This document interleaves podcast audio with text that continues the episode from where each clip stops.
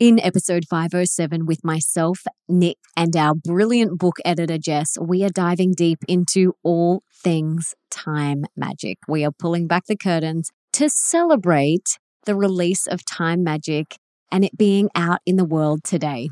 Let's get started. The Melissa.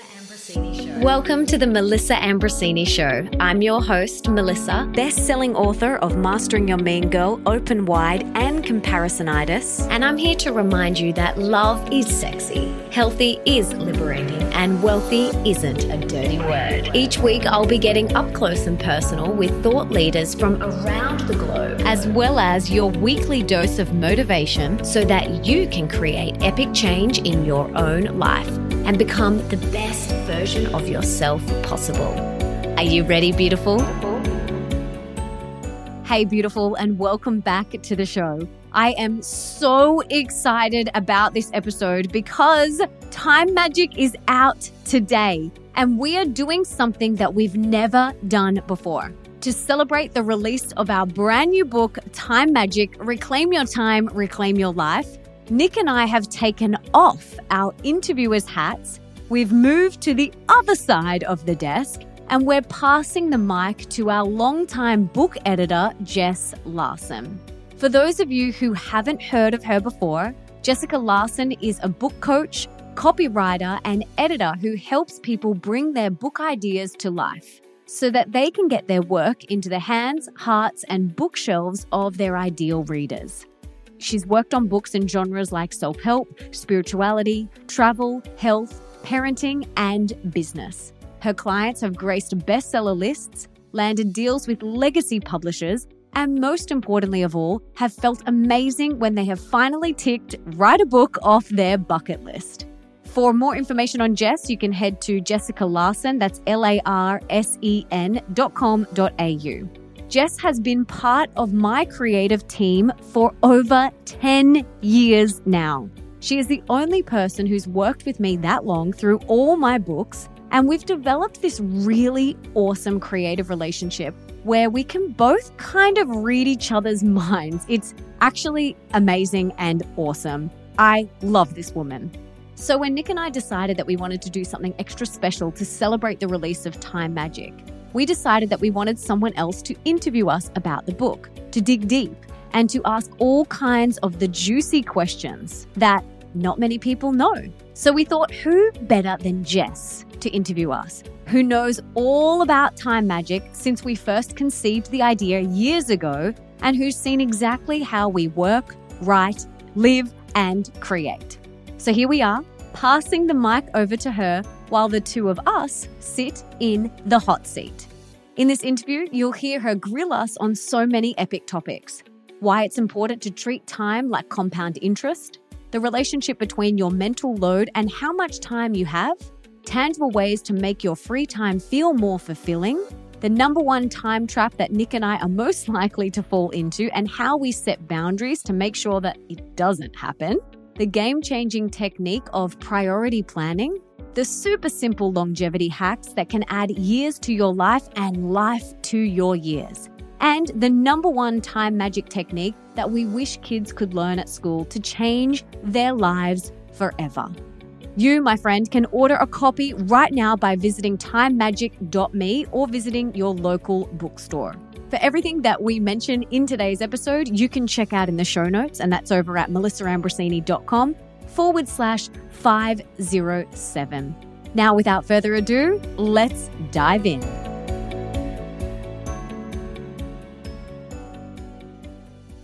Welcome, beautiful. Welcome. Thank you for having me. Welcome to the Melissa Ambrosini Show, your own show. And of course, I'm not Melissa Ambrosini, but I am the one in the seat of power. So thank you. oh, oh boy, I'm scared. you should be. You should be. So I have been, I know you, you introduced me a little bit, but I have had the privilege of being almost a creative collaborator with both of you for nearly 10 years. I think it's 10 years, which is crazy. Wow. So, yeah, I had the honor and privilege of being along for the entire ride of Time Magic, right from the book's inception, when it was just a twinkle in both your eyes. So, who better to grill you on it than the person who's been there since the start? But first, guys, What did you have? Hey, I oh yes, she does listen. She pays attention.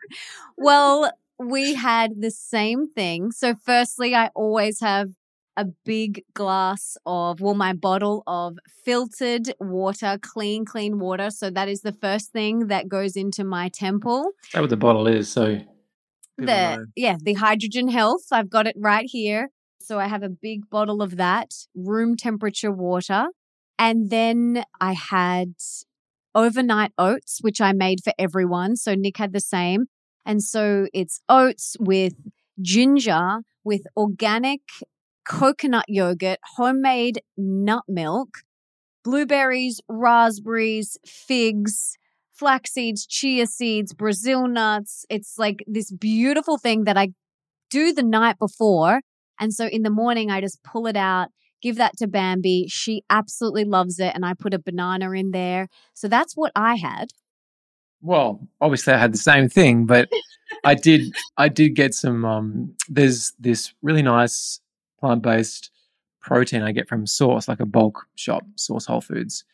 And um, I just shake that up in nut milk and pour that over the top just to add a bit more protein because I don't know, I'm a man and men are obsessed with protein, even though I know that I don't have to be. I just am for some stupid reason. I think you just more do it because you like the taste. I do, but I am training pretty hard at the moment. And I do find that when I up my protein, it, I don't know, I feel better. So there's something to it, but I don't think most people need to think about protein. That sounds amazing. And so now the question is, why are we recording in separate places and why didn't you invite me over? Yeah, yes. Next time, babes. Next time. Next time. okay, so let's move on to the book while we're here.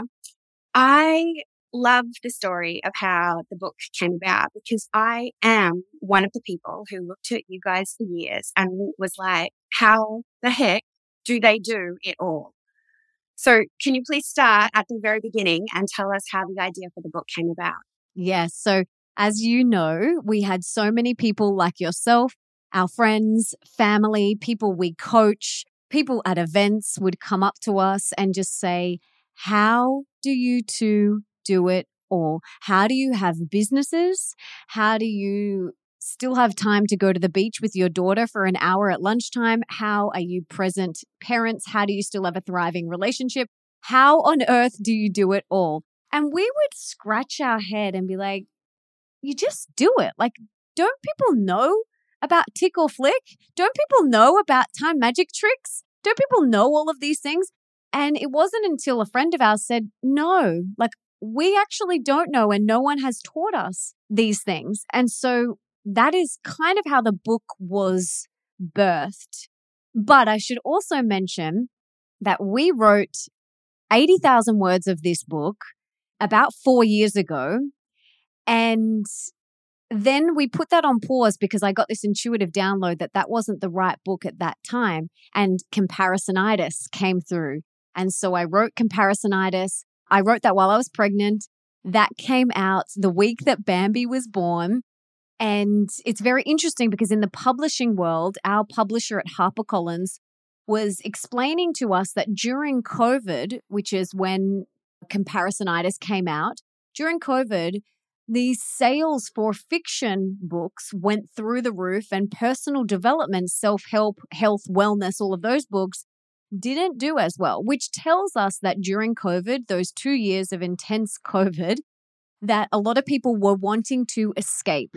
They were wanting escapism, you know, to lose themselves in those novels. And even Nick, who has never read fiction, started reading fiction. And I wrote a fiction.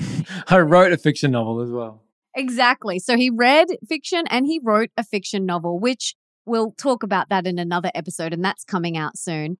But then when COVID ended, our publisher called us and said, What have you done with Time Magic, which at the time it was called something different. What have you done with Time Magic?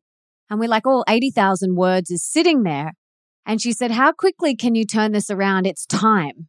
And we were like, what do you mean it's time? And then she went on to explain to us that now more than ever, self help, personal development, productivity, like all of these health and wellness type of books are going through the roof because People have come out of COVID. They want to take care of themselves. They realize the sacredness and the preciousness of life. And so she was like, How quickly can you guys turn this around? It's time. And so we did, we got it out there. But it's also really interesting because I feel like another reason why that happened, because as you know, Jess, I write all of my books really quickly, but this one technically took four years. And another reason why I think it happened like that is because I was meant to write this book through the lens of being a mother. And if it had have come out four years ago when it was technically meant to come out, I wouldn't have been able to express from that lens of being a mother. And so I feel like it's all perfect. It's all happening in divine time. And uh, it's now here and it's amazing. And we are so excited that it is out in the world. So that's a bit about how it, it came about. So the book is called Time Magic. How is time magic different to time management? Oh my gosh, it's so different.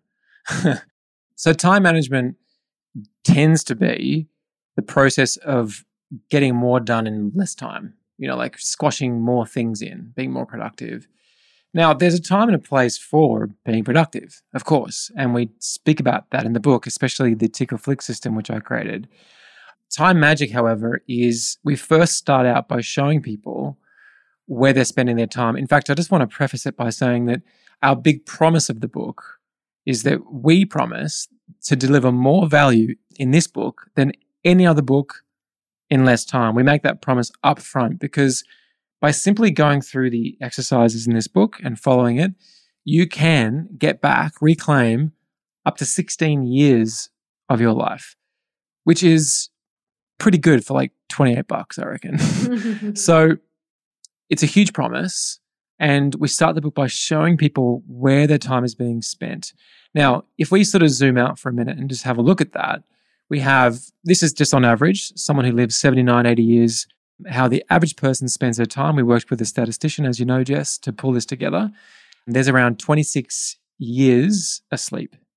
There's around 13 years at work. When I say years, we're talking about 24 7 every second of the day when you condense it down. The average 15 year old who gets a phone at 15, and this is a teenage boy at the moment, the statistics are based off that, who then uses the phone like the average teenage boy and then goes into adulthood will spend up to 13 years on their phone. Now, we know that kids get phones a lot earlier than 15. So, in reality, we're probably looking at more than that. Um, there's time spent on the toilet, five years eating food. There's all these things. Now, when you zoom out and you look at what's left at the end of your life, and some of that time is vacations, it's about three years on vacations on average for most people um, over a whole lifetime. There's time socializing. So there is some good stuff in there as well. But when you zoom out and you look at what's left after that, it's 1.12 years that's left. And we wanted to change that. We don't want that for us. We don't want it for our children. We don't want it for our audience. We want to change that reality. So, time magic is about reclaiming your time and hence reclaiming your life. And we do that by getting clear on where your time's going, first of all, changing your relationship with time so that people understand the preciousness of it. Because if you're not aware of how precious it is, then it's not a priority, right? So we help you get really clear on that. Then we show you all the tips and tricks to streamline your life, optimize your life, how to be more productive when you need to be more productive, how to be healthier so the years you are alive are spent more vital, how to live longer as well. There's an amazing chapter called Everyday Longevity, which teaches you how to add years to your life. But no doubt you have questions to dig into each of those parts, I'm sure. Well, just I love the overview and I think it's it's interesting from a behind the scenes perspective when we were first sort of refining the idea and sharing it with the publisher. And I think people's initial reaction was we've never seen a book like this before. Like books that talk about time usually only talk about how to get more done and it stops right there. And you guys were so clear right from the start that it's almost ridiculous to talk about time without talking about, for example, your body and health as the instrument through which you experience time, what you're actually doing with your time, your time off because who wants to spend all their time chained to a laptop? So I love how it truly is a, a genre defying book, really. On a personal level, I'd love to know before we start digging into the different bits, Nick, you just mentioned working with a statistician, uncovering all the different ways that people are unintentionally flushing their time down the toilet. For each of you, what's a way that you discovered you were unintentionally flushing down the toilet that scared you? I think for me it was it's it's the phone. And and I know that wasn't even like I was aware of that, but I think when you see the stats that say 13 years of your life on your phone, including social media, for me, my jaw was on the floor. And that just isn't good enough for me. And it's not how I want to live my life, you know, with my head down and uh, looking into my phone. So that was a big one for me. Yeah, look, I think uh, I'd have to agree. I think it is phone. I mean, I don't have the relationship with my phone that most people have. I think I'm pretty. I don't know. I don't enjoy being on the phone. Um, I don't enjoy being on social media, so I don't feel like I have as much of a, a tie to it. But it's still highlighted how much of an issue it is. Even just the statistic on on food, eating food, I thought was interesting because I'm like, well, I chew more than Melissa, so like, I probably am spending more time eating but I'm not going to change that because that's a good thing. that's a good thing. Um, so I thought that was quite funny because, yeah, oh, I want to spend more time eating actually. uh, I don't think Nick wastes any time. Like, he is the most efficient, focused human being I know. No, I have to disagree. I think you're way more focused. What? Yeah, you're more focused and efficient than I am. I might be doing more, I might have my hands in more bits of pie, but I mean, Jess, you've worked with Melissa for a long time. You know how prolific she is. Um, mind you, Jess, you're pretty damn prolific too, because you, are a mom and you don't have you know as much time as you used to have, and you get it all done. So you're actually amazing. Can I ask you a question now? I'm going to ask sure. you a question. Yeah. What was the rather than the statistic? What was the thing in the book that you actually implemented that may, has made the biggest difference? Oh, I know the answer to this. maybe not, maybe not. I think the thing that sort of, for me, I think it was something clicking into place that perhaps I'd known intuitively, but had never, you know, you need it said to you by the right person at the right time and that click into place. And I think that in the self help world and the personal development world, it's so often thrown around of like the words of like, create your dream life, you know, create a life that you don't want to escape from, do all these things. But it's not often connected to practical steps and it's not often connected to your daily life. So I think one of the things for me that really hit home was the chapter that's right at the start of the book where we talk a lot about scheduling secrets and priority planning and how what you actually say yes to in your life. And I love the concept you guys came up with of priority planning where you literally schedule the things that you that are, important to you first. And it, you know, I think I'm a definitely a recovering people pleaser and I'm always just used to doing everyone else's things before myself, before my own. And it's this idea of if you want to create a life that you actually dream of, that you actually want, it actually starts with saying yes to the things that are important to you. And sometimes that means disappointing other people. And I think that's a really hard lesson to learn and I love that there, are, you know, there's an actual practical strategy to follow in the book. But that's actually, I think, the biggest thing.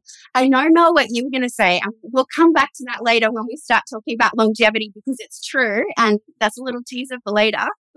but yeah, I, I, I feel like that was so important and you guys model that really well. So specifically, let's, let's bring that along.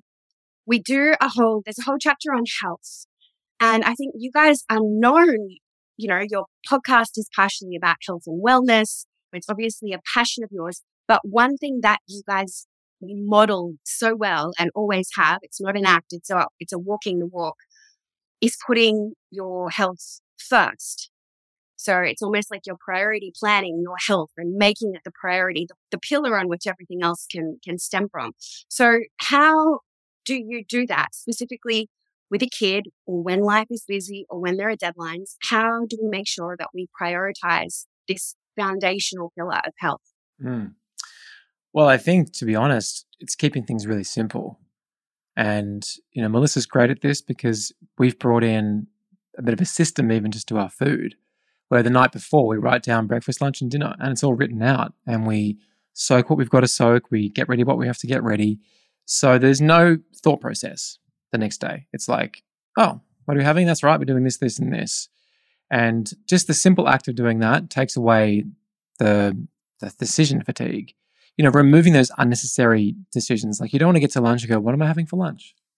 And you then know? reach for junk or just pick something up or just skip the meal. So that is something that's really been so powerful for us is when we're doing the dishes, I whip out a little piece of paper and I write breakfast, lunch, and dinner. And I literally write everything we're having. So then I go, okay, cool. I need to soak some chickpeas. I need to soak some almonds to make almond milk and whatever it is. But it's just, it takes 30 seconds, but probably saves me 30 minutes of standing at a fridge the next day.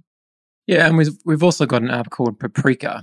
It's an app which we have all our recipes in and also um, our groceries. So it just means that when we run out of something, for example, one of us will pop that in the groceries. It's an app on both of our phones. So if we're out and about and we realize, oh, we're out of this, we're out of that, then we don't have to be ringing each other and wasting time on that. Oh, what do you need from the shops again? There's these little things we talk about in the book, which just they literally save you a lot of time and decision fatigue. But of course, you know, eating is one thing we keep it very simple. Our food template during the week is extremely simple. You know, mainly the overnight oats we mentioned before for breakfast. Lunchtime is always some sort of vegetable is the sort of main hero of the dish, whether it's a big salad or whether it's steamed vegetables. We'll have some sort of carbohydrate source, whether it's roasted sweet potato or quinoa or something.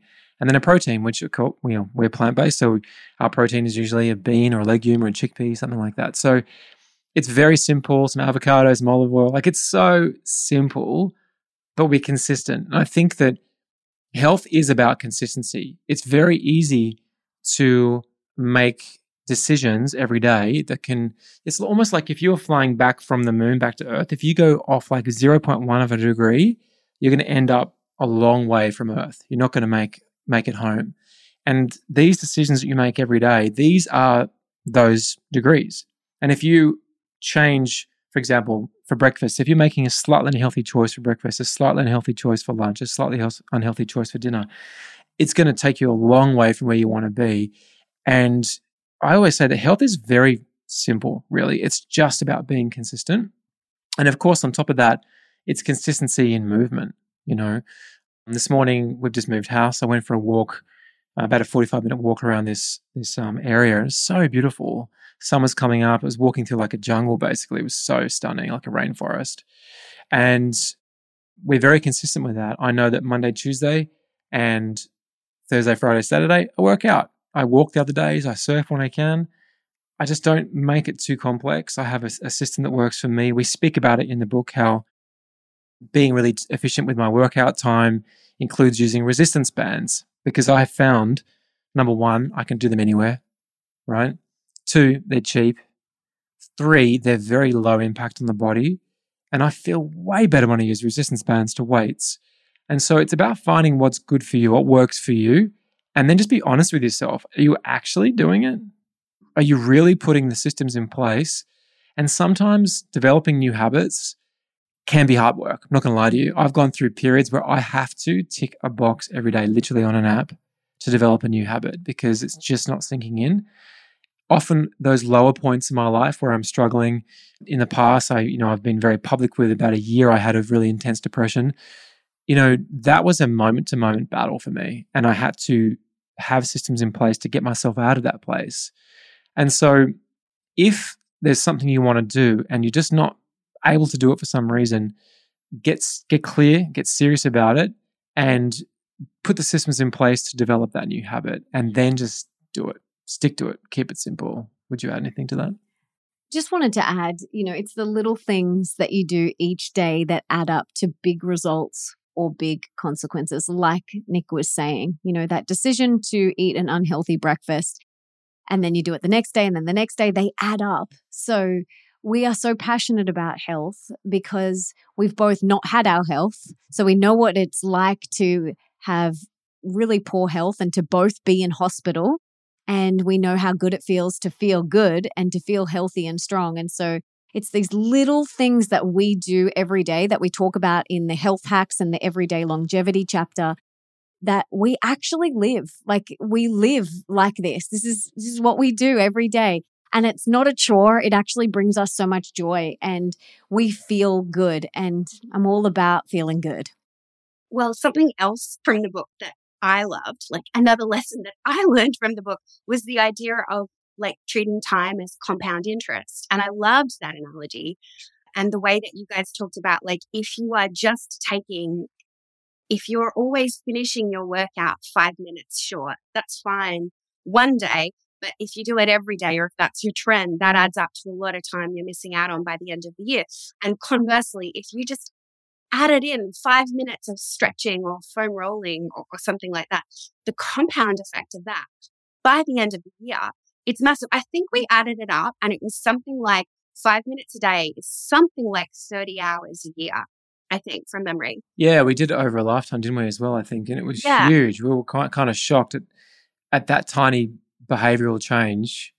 If you look at it in terms of longevity and health span, it's it's huge. But it's just this tiny little decision. And it's the same as, oh, I'm going to have my short black or my cappuccino each day. Okay, cool. Be aware that we live in a world of jacked up cortisol because we're always, you know, the way this world sort of is programmed is we're on red alert all the time, you know, with notifications on our phones and phones ringing and TVs and marketing.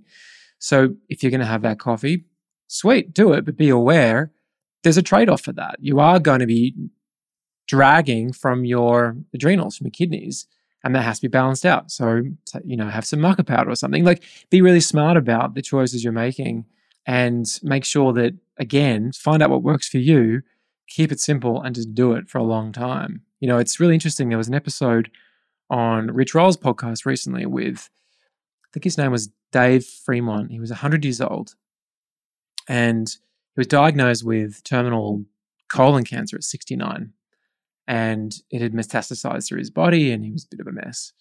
And his son had just before that given him this book, which was the Cancer Prevention Diet, I think it was called. And so he read the book and it was essentially a macrobiotic diet. This is a long time ago. And he did it. And Rich wanted to dig into like, oh, what are the secrets? Because not only did he live to 100, he's broken dozens and dozens and dozens of world records. He's still aiming to run a marathon like 102, right? Which is crazy. And Rich really wanted to know the secret. You know, what's the secret? You know, like talk to us about your, your food. Like, what are you eating? Da, da, da, da he's like, you know, he just sort of laughed and he said, I'm very simple, you know. Um, I had some oatmeal and some berries this morning, and lunch I had some broccoli and some black beans, a little bit of ketchup and make it taste good. Now, the thing is, right, it's not rocket science. He's just been doing it for so long. And he's also connected it to a core value around sustainability. So sustainability in the environment has become a core value for him, and he teaches a lot about this at, at 100 years of age. He's doing amazing things in that space around sustainability, and he just keeps doing it. And he runs, he just changed from running 10 miles three times a week to five miles three times a week at 100. He's like, you know, he said it was just taking him too long. like he needed to, he needed some more time back, right? So, but his secret was to reach is like, I just do it. I just keep it simple and I just do it, you know. And he had he had the wake up. He was told he had three months to live. He didn't want to go back to that. So it's not rocket science. I think time magic is great because everything in it is so easy and so doable by every single person. You know, one of the biggest health hacks we have in the book is actually comes from Michael Pollan. Eat food, mostly plants, not too much right? There's nothing dogmatic about that. We talk a lot about that. It's very, very simple, the things we need to do. You don't need to read a book 300 pages on, on diet. You just don't. It is so simple to really make the changes that will move the needle in your health. So you know, I, that was one of the parts of the book I loved reading and writing the most was because we actually sat down just and we were like, how are we going to do this section of the book around health in a book about time? Because it kind of, you know, like, how do we make that fit? Because it's so important. And we're like, well, it has to be simple to do for everyone and they can read it in one page. And the reason why there is the health hacks and the everyday longevity in a book called Time Magic Reclaim Your Time, Reclaim Your Life is because we want to not only help you reclaim 16 years of your life, which is one of the promises in the book, but it's not then about having 16 more years and not having your health and being riddled with cancer and disease. We want you to have 16 more years and get to 100 or whatever age you want to get to thriving and still doing yoga and still running like that man. Like we want you to have your health. No one wants to get to the end of their life riddled with disease. And so that's why the everyday longevity and the health hacks are in the book. I just want to add as well that to the listeners, you know, we didn't pull this stuff out of our butt. Like everything in the mm-hmm. book is scientifically backed. And I'm not talking about some fringe study that tells you that you know, eating cow's testicles is going to do this for you. Like, no, we're talking about the totality of evidence that's available out there and what that points towards with no dogma. Now, yes, we're a plant based family, but this is not a plant based book. As I said, this is a dogma free book, and we just present the totality of evidence. And I think we have to be very careful when we are talking about these sorts of things that we don't get caught up in echo chambers and we pull back, look at it from 30,000 feet and look at the totality. And ultimately, Michael Pollan did nail it. Eat food, mostly plants, not too much. And, you know, what you put on your plate, that last 10% is up to you. We actually had originally, Jess, you remember this? We had an environmental section in the book. And we we had to cut it because the publishers wanted to make the book smaller. It was about 15,000 words more, I think and we had to find ways to reduce it. We took that out, which was for me kind of heartbreaking, to be honest, because I said, look, what's the point in talking about time if we're not talking about the environment? Because what's it going to be like for our children? If we really do have 50 to 60 harvests, harvests in the world left because of the soil degradation, don't we need to talk about that? You know? Yeah. If we're uh, going to live a long life, we need to live somewhere. We need to live somewhere, right? And with that's Mm, this is Earth, right? Yeah. We had to take that out, unfortunately, but that was hugely important. And the way we tied that in was that by doing the thing that is proven, the totality of evidence proves will help you live the longest, which is eating mostly plants, also is amazing for the environment and is where the majority of the population on the planet has to get to within 10 years, which is kind of shocking, right? And there's a great book if you want to read it called The Carbon Almanac by Seth Godin. And um, it's really in depth. It's got 300 authors on it, right? So it's really, really well written, very well studied. And when you see the the data on it, it's quite frightening actually. And we do need to make changes by simply shifting to predominantly plant based. We can all contribute to a world that our children will get to enjoy like we get to enjoy. So I know we didn't get to put it in the book, but I'm putting it here because it's it's a huge core value for us. I know that was a very painful moment for you. I was the one, I think I tried to condense it and then it just still had to cut it. Very sad. The next book, hey, the next one. Yeah, absolutely. And I think it's it's so needed and not spoken enough about. And to go back to something you mentioned there just about the science and the references in this book, that actually I forget what the word count was. It was something like 15,000 words were purely just on references. We had so many references. Obviously, it's incredibly important to make sure that everything, you know, that you're sharing in a book like this is backed by robust science and clinically tested and isn't, you know, one case study done once somewhere, you know, that can't be replicated again.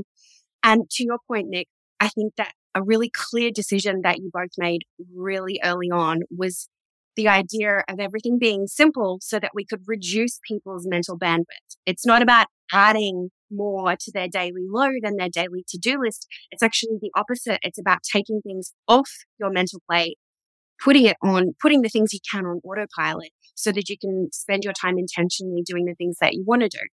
Yeah, And speaking about autopilot, we had this question in another interview about technology.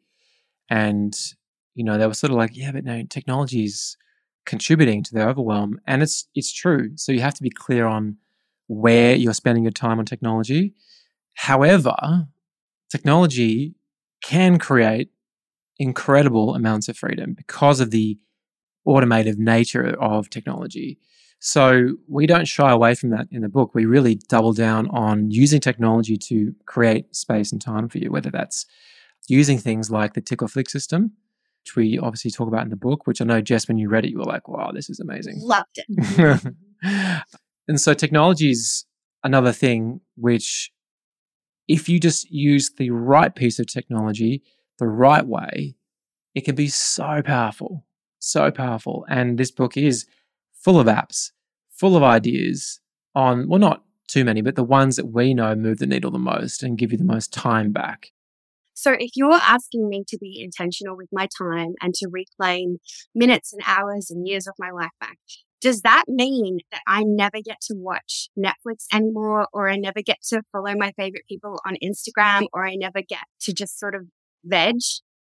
Absolutely not. You can still do those things. And in fact, I think there's a time and a place for them. Absolutely. But it's again coming back to your intention and being conscious. You know, before you open your phone and click the social media button, asking yourself, like, what is my intention here? Why am I going on? Is it to post this post? Is it to check a DM from a friend? Is it to do my DMs? Is it to check my comments? Is it to have a little scroll? And then if it is to have a little scroll, that's great. Set a time limit for yourself. Give put an alarm on your phone for 10 minutes or however long you feel personally okay with doing. So that's really important being intentional and conscious about what you're doing not mindlessly scrolling or going to the fridge and eating the whole tub like asking yourself like why am i getting this ice cream?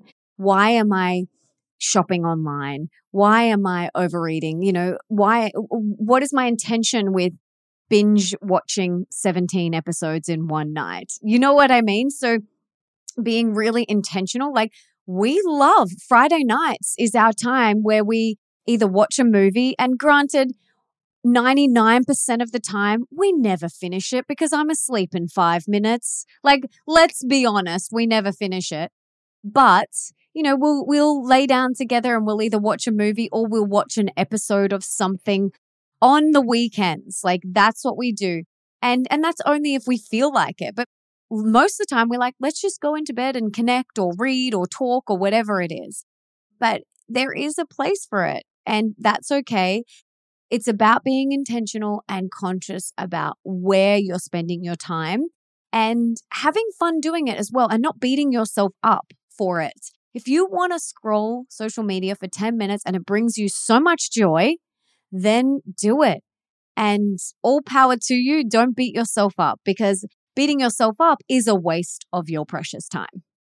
One thing that I think a lot of people can relate to, and perhaps specifically parents, is so my daughter's four. I she's nearly four. I've spent all these years being so focused on other people, your child, keeping the house running, keeping your business running, that the moment that I have free time, whether it's 10 minutes or an hour, I don't know what to do with it.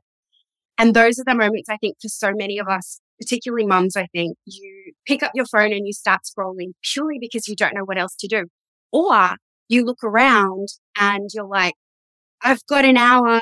I'm just going to do laundry and clean the house. So I loved in the book that you actually talk about what to do with your time off to make it, you call it high nutrient leisure, something that's actually fulfilling. I wonder if you can talk about that for people like me who sometimes struggle to know what to do with their time off. Yes, this is a common question. We ask people, what do you love? What brings you joy? and we are just met with crickets. People are like, I don't know, especially mamas, especially mamas. I don't know. I don't know. Well, before my daughter was born seven years ago, I used to like riding my bike. I don't know though, because I haven't done it in seven years. So we talk about in the book how important it is and how to identify what it is that actually brings you joy. And for every single person, it's completely different. It might be gardening or surfing or crochet or pottery or dancing. It actually doesn't matter what it is. But what does matter is that you take the time to identify what are those two or three things that really bring you joy, and then you implement them into your life. And when you do find yourself having those moments, you go to those first. And it might help you to write them down on a post it note and stick them on your computer or your fridge or somewhere where you can see them. And so when, you know, your daughter sleeps a little bit longer and you're like, oh, she's still asleep. I mean, I've got 10 minutes, or you, you find yourself with 15 minutes before school pickup, or whatever it is, and the kids are playing happily. Yeah, in, instead of picking up your phone and, and mindlessly scrolling, do some star jumps, or I don't know, have a little dance, do one of those things off that list. It's very easy to do everything else the laundry, the cleaning, the this and the that. And it's also important to mention that we have to prioritize ourselves. And I find those little moments throughout the day, I call them the bonus moments. Like those little bonus moments where I'm like, Bambi's still asleep. Okay. Like I can breathe for 10 minutes. I can do some deep breathing or um, whatever it is, meditate for five minutes, do some stretching like Nick's doing right now, foam rolling. You know, those I call bonus moments. But you need to have the other moments and that's why, you know, we talk about filling yourself up first in the morning is so important. It doesn't have to be five hours. It could be meditating for 10 minutes before your kids wake up and moving your body or whatever it is. But taking that time first thing in the morning is so powerful. Tag teaming with your partner. Like that's what we used to do when we had Leo and we'd have to do school drop offs. We would always tag team. I'd meditate or Nick would meditate, then one person would do the school drop off and then we'd swap, you know, like you just have to get really creative with yourself, with your kids, with your partner to make sure that you are full because it's not pretty when you're putting yourself at the bottom of your to do list, when you are people pleasing and you just keep sliding down the priority list you don't show up as the best mom. You don't show up as the best version of you. You show up as the cranky, tired, resentful, overwhelmed, stressed version of yourself. And I know that version of me sucks. Nick, you are known as this sort of crazy biohacker guy who sleeps in a hyperbaric chamber from time to time. And we've had Zoom calls over the years where you've like had you know, weird contraption, contraptions on your nose. Like we've had, you know, you are that guy. So you wrote this chapter in the book. It's one of my favorite chapters. It's called Everyday Longevity. Can you tell us why you decided to go for these simple, doable, achievable, everyday hacks for longevity instead of pluripotent, whatever you were trying to tell me about stem cells? yeah. yeah, look, I mean, I think the science of longevity is very exciting. There's a lot of stuff coming out right now, like Tony Robbins' book Life Force is all about that. So if you're interested in all the fringe stuff that's happening, read Life Force because you know it's it is interesting. However, it's really expensive and very hard to access. And I mean, to some extent, I sort of feel like the jury is still out on some of these things because they are new. And yes, they might be getting results in certain situations, but a lot of these things are new. So, what can we do every day that is simple, free, or very cheap, yet is proven to move the needle? Now, not everyone has an infrared sauna at their house or a sauna, but a lot of gyms do. So, a lot of people have like a gym membership, for example, and they're not using the sauna in their gym. Or you can join a club. There's one here, $40 a week, and you can have unlimited infrared saunas and cold plunge. Now, I don't know if you remember the stats on this, Jess, but from memory, you're testing me now. There, there, was a study that came out, a huge study on sauna use with men from memory in Finland. in Finland, in Finland, it's such a part of their culture there. Yeah, and there was the difference between using it once a week, I think two or three times a week, and six days a week, or something like that. Yeah, And the statistics from once a week. Now, I'm paraphrasing here, so please read the book and you'll get you'll get the correct the correct numbers. Um, from memory, once a week reduced all cause mortality, which means dying from like anything, by twenty percent once a week.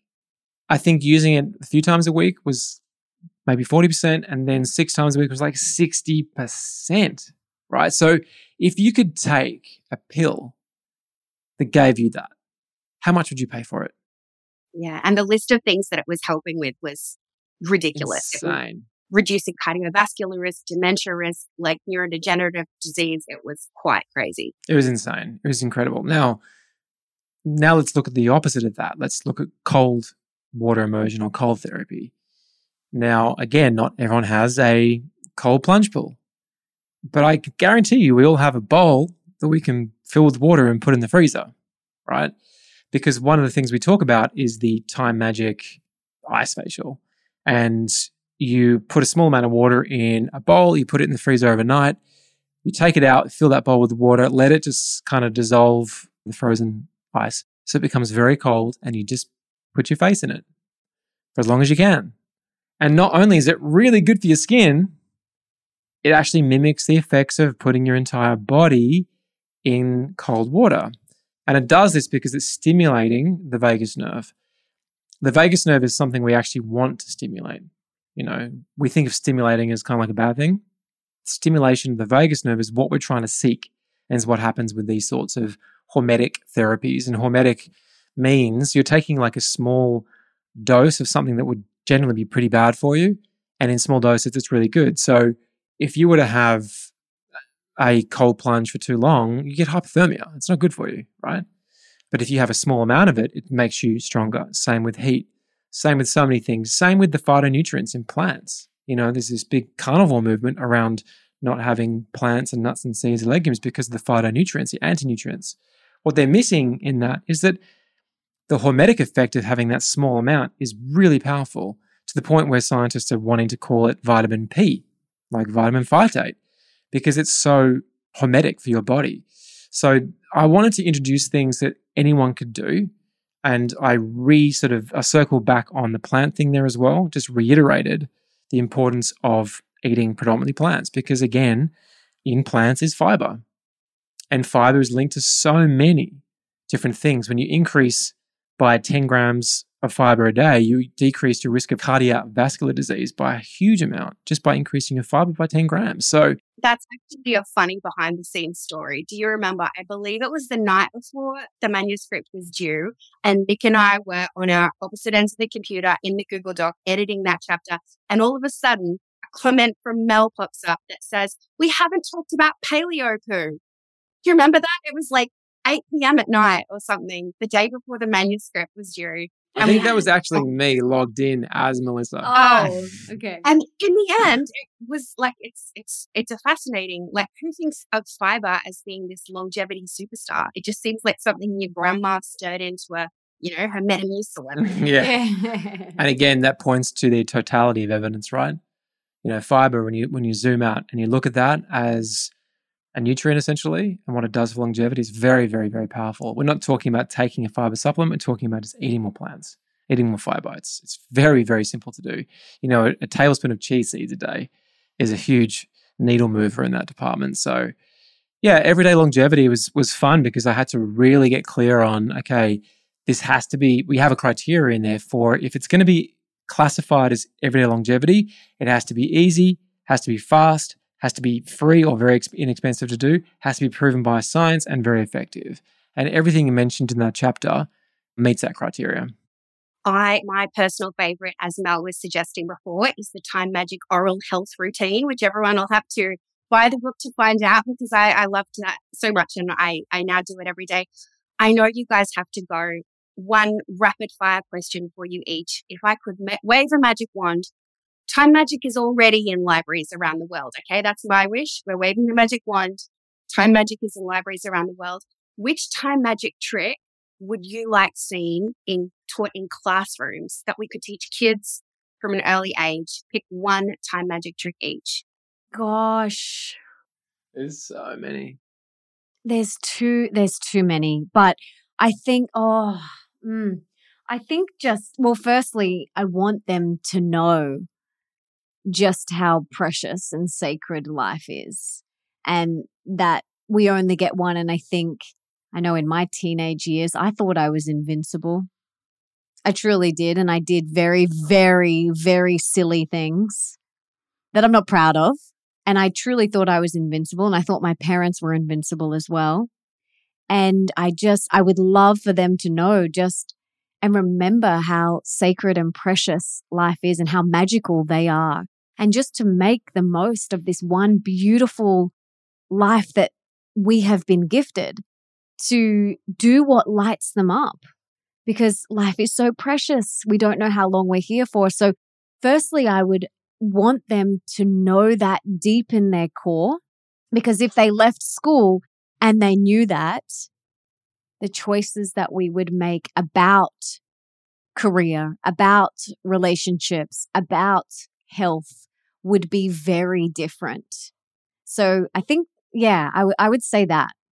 I probably sound like a broken record, but I mean, our children are in the future, and the decisions they make will greatly influence how our children and their children will live. So I would like to put back in the environmental section. But other than that, I think just being very aware of the choices they're making with the food they put in their body, which is where that everyday longevity or just the the health hacks come in, focusing on plants because it's going to make them thrive and help the planet to thrive. And I don't know what's more important than that, you know? And there's a lot of things in there they could be doing. So it's hard to limit it to one, but I just keep coming back to that because it's just so important. Can I add one as the editor? My favorite that I wish to impart to my child that I'd love all children to know.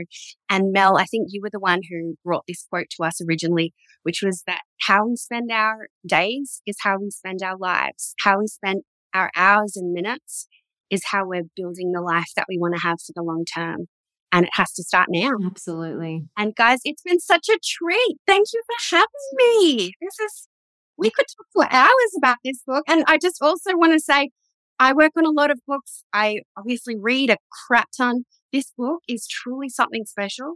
It's just, I feel it would be, it's an essential thing.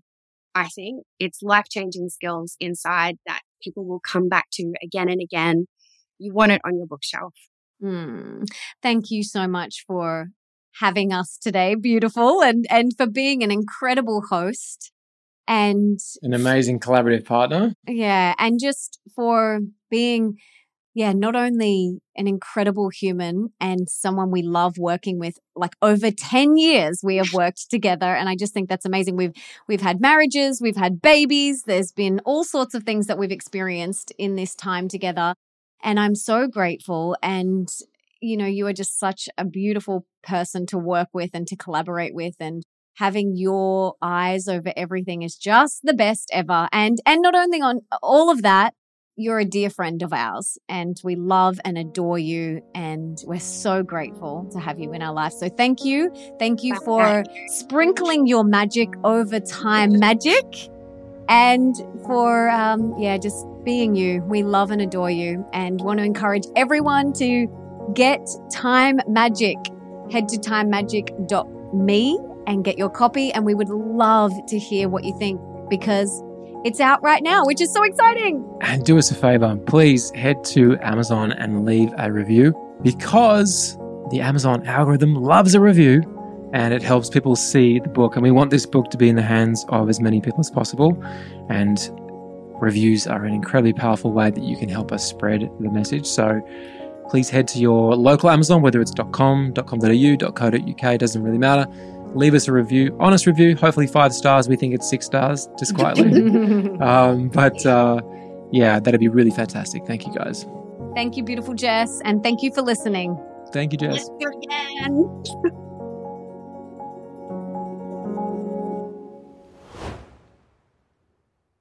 There you have it, my friends, a little sneak peek into what you can expect in Time Magic. And if we didn't have a little tiny angel waking up at that time, we would have kept recording for probably another three hours. There were so many more awesome questions that Jess had for us, and I would have loved to have got through them all. So maybe we'll do a part two. Send me a DM on Instagram if you want me and Nick to do a part two to dive even deeper into these awesome topics. And just thank you guys for being here. Really, truly, we are so grateful. Thank you for celebrating this huge milestone with us. It is so awesome to write a book with your partner and to share it with you guys. This is a life changing, game changing book, and we are so excited that it is finally here and in your hands. So make sure you head to timemagic.me to get your copy right now. And if you loved this episode, please subscribe to the show and leave a review on Apple Podcasts. And once you have read Time Magic, please leave a review on Amazon. Now, before I go, thank you so much for being here for wanting to be the best, the healthiest, and the happiest version of yourself, and for showing up today for you. You rock. Now, if there's someone in your life that you can think of that would really benefit from this episode, please share it with them right now. I personally think that everyone could benefit from this episode and from Time Magic. So please share it with them right now. You can take a screenshot, share it on your social media, email it to them, text it to them, do whatever you've got to do to get this in their ears. And until next time, don't forget that love is sexy, healthy is liberating, and wealthy isn't a dirty word.